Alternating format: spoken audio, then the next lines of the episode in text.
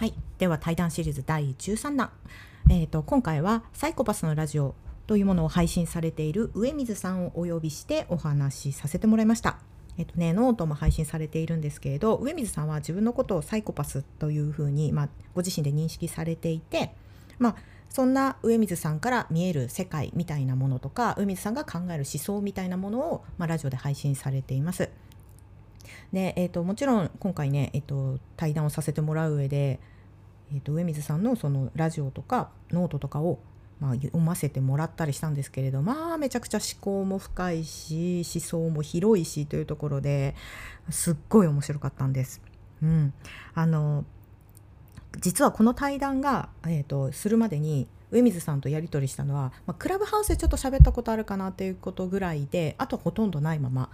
ただ、えーと海水さんがあのシソフレといって、まあ、思想思想を語り合うフレンズ友達っていうものを、うん、と非常に探してるということで、まあ、私が思想について語り合えるかっていうのは分からないんです分からなかったんですけれど、まあ、そのシソフレとはどういうものなのかっていうのと、まあ、実際に上水さんが持っている哲学みたいなものを私の、まあ、問いとか私からの観点で今回お話を聞かせてもらいました。もうねいきなり最初からね結構ぶっ飛んだ話題から、まあ、上水さんのその幼い頃の話から、えっと、実際に今この社会資本主義社会がどういうふうに見えるのかっていうところまでもう本当多岐にわたりお話しさせてもらいました、えっと、収録時間はおよそ3時間ぐらい。また今回も長い配信になっちゃうかもしれないんですがすっごく面白い内容になっておりますのでよければ最後まで聞いてみてください。では本編スタート。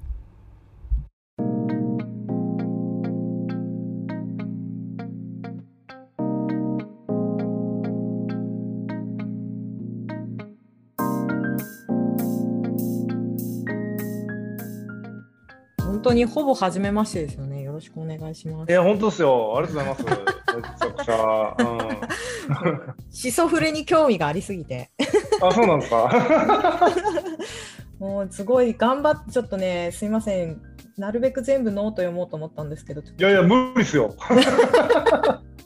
やめた方がいいですよ。無理無理無理。多分大変ですよ。すごいなーって。むやみやたらに書いてるから、全然。ね。なんかどどこから切り取ってもすごい全部答えてくれそうな感じがする。なんか知識ベースでなくて僕の意見でよければ多分何でも答えると思います。いや全然そのはい。うん。まあ、知識よりもでもこういう対談ってどっちかっていうとねそれこそ思想通貨考え方をシェアする方が面白いなって思ってるから、はい。そういう意味では僕はもう大丈夫だと思いますよ。好きなこと聞いてもらえたら何でもお答え、ね、お答えというか一緒にお話できればと思います。ねなんかすごくしょうもないことから聞いちゃっても大丈夫ですか？もちろんですよ。あの樋口さんの後輩なんですよね。えっと後輩なんですけど、うん、なんて言ってればいいのかな、田川ってすごい狭いというか、うんまあ、狭いんですよ、田舎なので。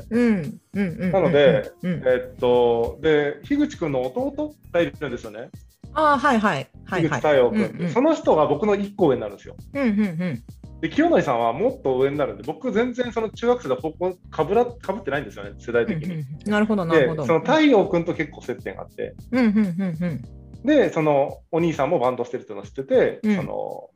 一方的にバンドを見たことがあるとかって感じで知ってたんですずっと。ああなるほど、うんうんうん、だから清則さんと話したのって言うて本当にあの田川に帰ってこられてからあの、イーガルパレットの経営に帰ってこられてから、はいはい、やっとご挨拶したっていうぐらいで、うんうん、そんなもともと関係があるわけではないです。あそうなんですね。なんか初めて多分上水さんが 古典のそのコミュニティに入ってきた時になんか樋口さんが「こいつサイコパスなんですよ」みたいなことを確か おっしゃってて「え？みたいな。みんなみんな一瞬「え？みたいな。なりましたよね。効率きましたよね。それってどうやって接すればいいんだろうみたいな。うんうん、うん、空気が若干漂ってて。でなんか、はい、あそんななんかうんとまあ、要は上水さんが自分のことサイコパスだっていうのを知ってるぐらいの距離感なのかなって思ってたんですよ、私は。あの僕がなんか、うん、えっ、ー、といろんないろいろややってみた結果サイコパスっぽいなということを、うんうんうん、発見したときに SNS でただつぶやいただけですねツイッターとかで。はいはいはい。うん、それを、うん、あの清則さんが面白がってくれたっていう感じかな。あなるほどだからそんなに、はい、うんうんうん、その僕サイコパスでですねみたいな話をしたわけでもない。僕サイコパスなんですよ。まあ、なかなか言わないですよね。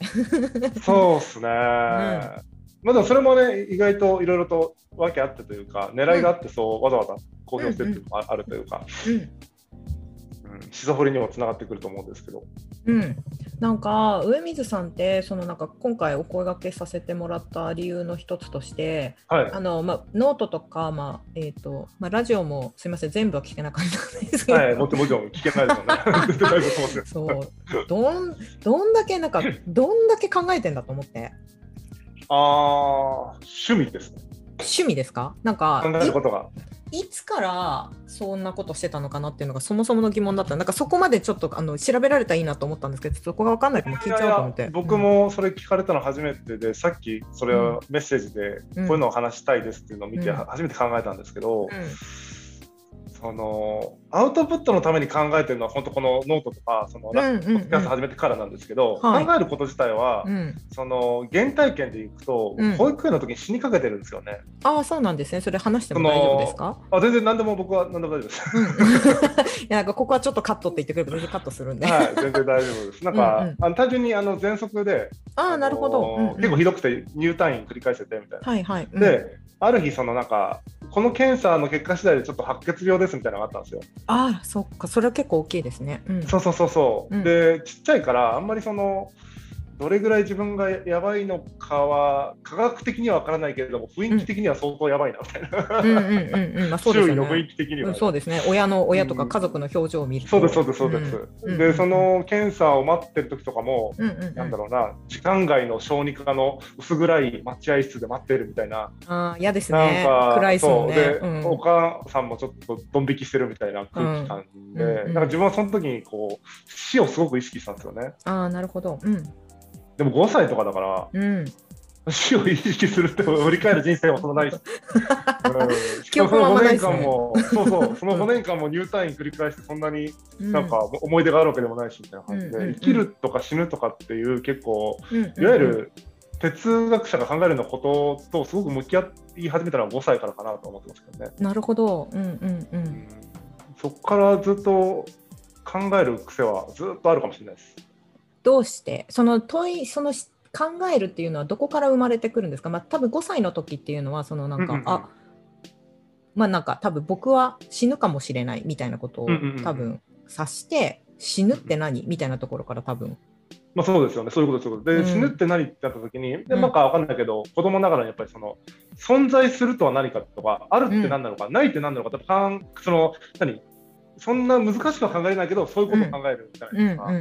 ってなると、その先の生活も楽しいな、でもなんで楽しいんだろうとかそのなぜっていう癖がめちゃくちゃつく。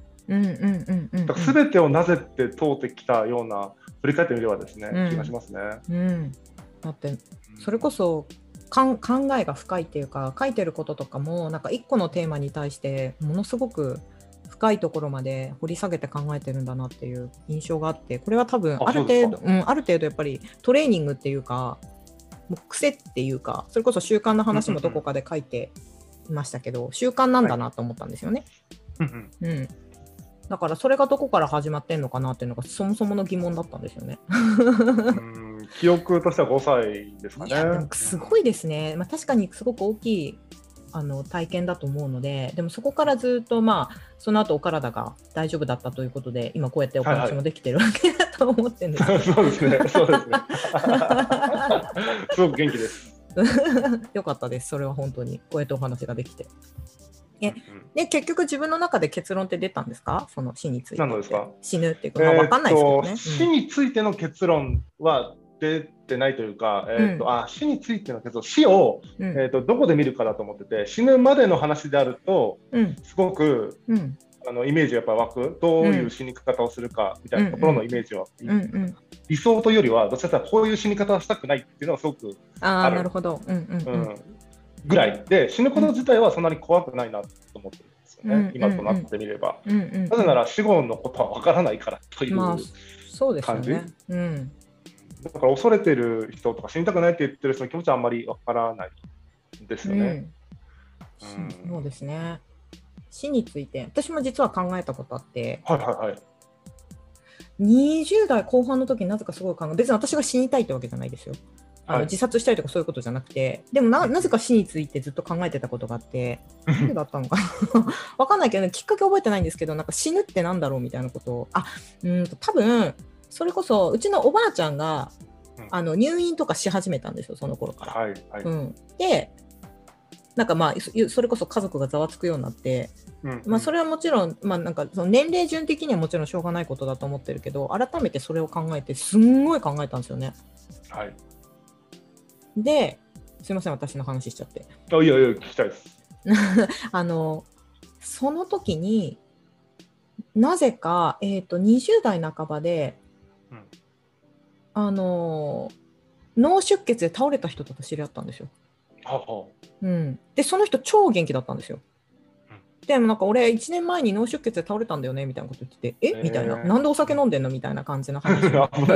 そう まあ1年前、2年ぐらい前かな。1年,、まあ、1年前にその退院して、今こうやって普通に仕事してんだよねみたいなことを聞いて、で、なんかその人に、要は彼1回死んだんですって。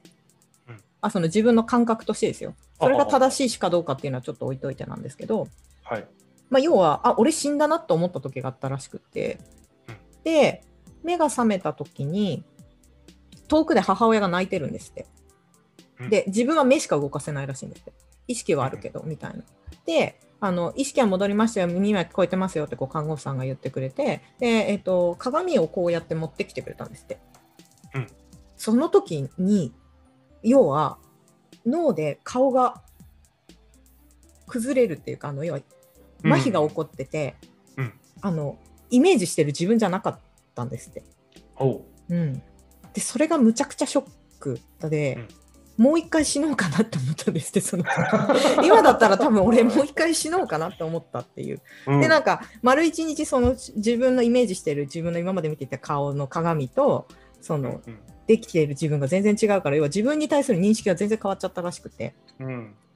なんかそれ、あの上水さんも習慣で書いてましたよね。なんか話で書いてて、要はなんか習慣の積み重ねで自分は認識してるみたいな話をどっかで書いてたと思うんですけど、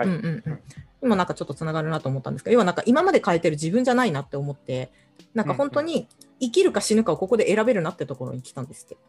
自分が。で、その時に遠くで泣いてる母親の泣き、聞こえてはいない、泣いてるのはなんか分かったんですって。あのなんか見えないところにいるのに母親が遠くでトイレで泣いてるのなぜか分かったらしくて、うん、これはちょっと生きなきゃダメだろうと思って生きるって選択したんですって。へ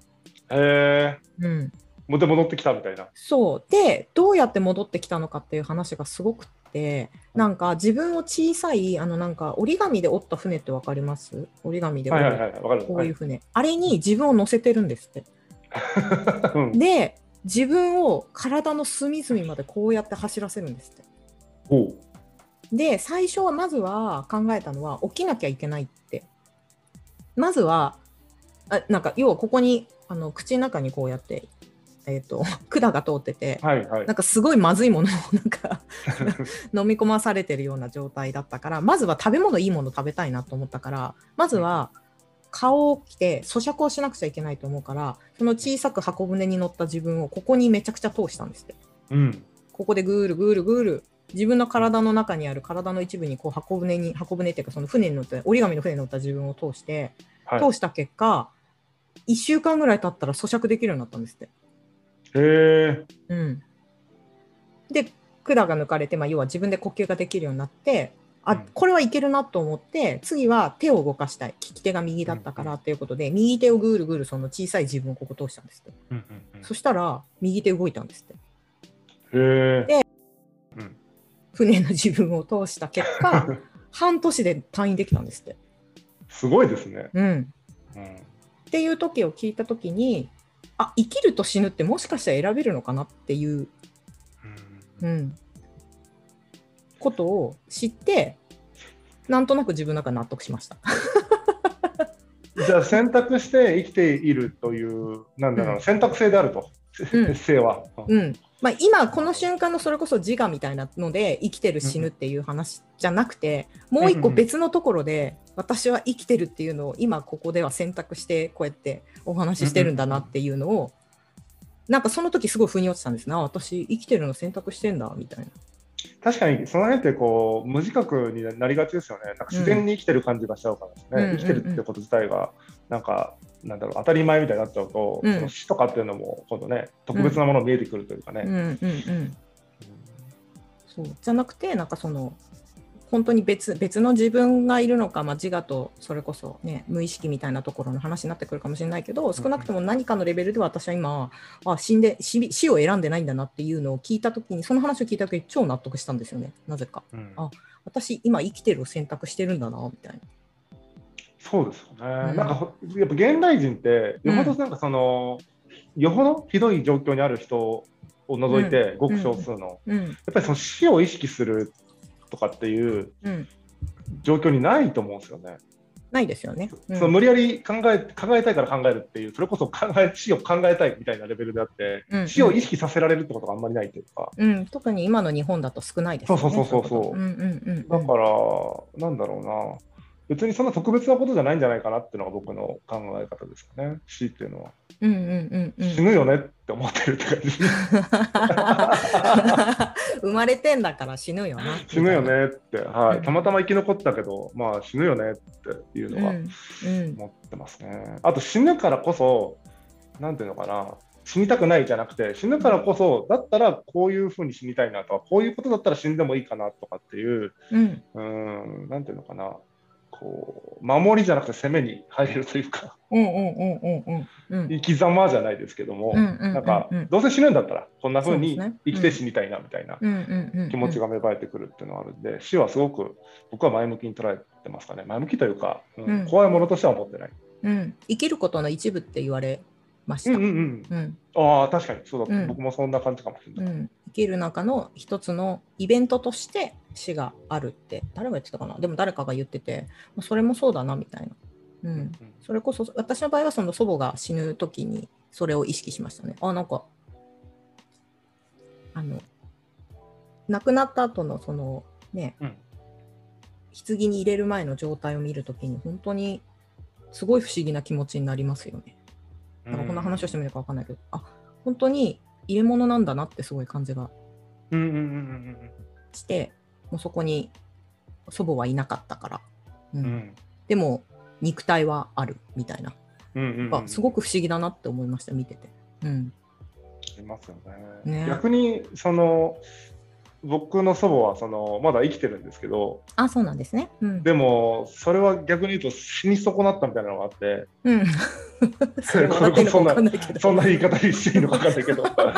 それこそ、うん、あそのまま、えっと、なんだろうな、うん、病状が悪化してて死に,、死にたいじゃないけどその、自然にもうそれはしょうがないことだということで、祖母的には、もう治療とかせずに、まあもう終わりたい、終わりたいというか、うん、まあ全うして、うん、ダメだったらダメなところで終わりたいって思ってたんだけど、うんうん、意識不明のところを発見されて、うん、結局その残その時に意識のある家族たちが治療を開始しちゃったんですよ、うん、なるほど。結果、その本人が望まない治療が今もなお続けてら続けられているっていうのを見たときに、そういう意味でも僕はやっぱ死に方っていうのはすごく意識したいというか。それはすごい難しいですよね。要は、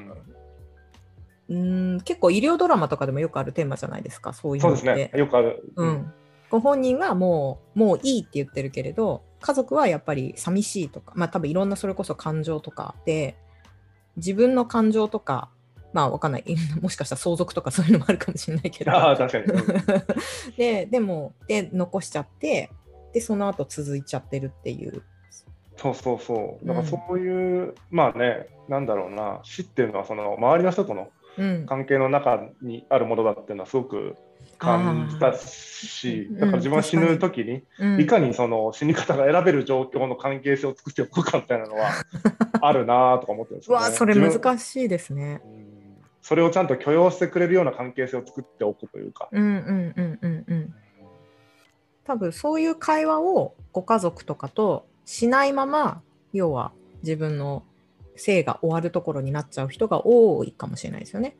そうですよね。うん。うん、それこそ遺言とかそういうのもそうだし。そうなんですよ。だからその、うん、そうそうまさに遺言とかいうオフィシャルなものだけじゃなくて、うん、そういうコミュニケーションしっかりして、うん、あそうやって死にたいという意向をちゃんと自分たちが受け止めて、うん、死なせてあげるという言い方ちょっとあれだけど、うんうんうん、の死に方をちゃんと選べる状態にしてあげるっていうのはすごくやっぱ周りの人の心の準備もいるんだなっていうことはやっぱサイコパスだから分からないからですね僕は。その辺は。本人がそれ望そう本人がそれ望んでるのになんでそれを止めるんだと思っちゃうああなるほどね。気持ちでその思わないからね。そっかサイコパスって共感ができないんでしたっけ？そうですね、共感ができないですね。その情動的な共感ができない。うん、認知的にはできる。ああ、なるほど。今この人は悲しんでいるのであるみたいなのは、まあ、例えば泣いてるとか。そう、悲しいんだろうな、こここういう理由でとか、こういう文脈でとか分かるんだけども、気持ちがついてこない。文文脈とかで見るんだ。そうです、そうです、そうです。感情を文脈で見てますね。今前後でこうこうこういう発言をして、こんな出来事があったからし涙を流してるから悲しいみたいな。それは悲しいみたいな。そういう受け取り方をしてます。う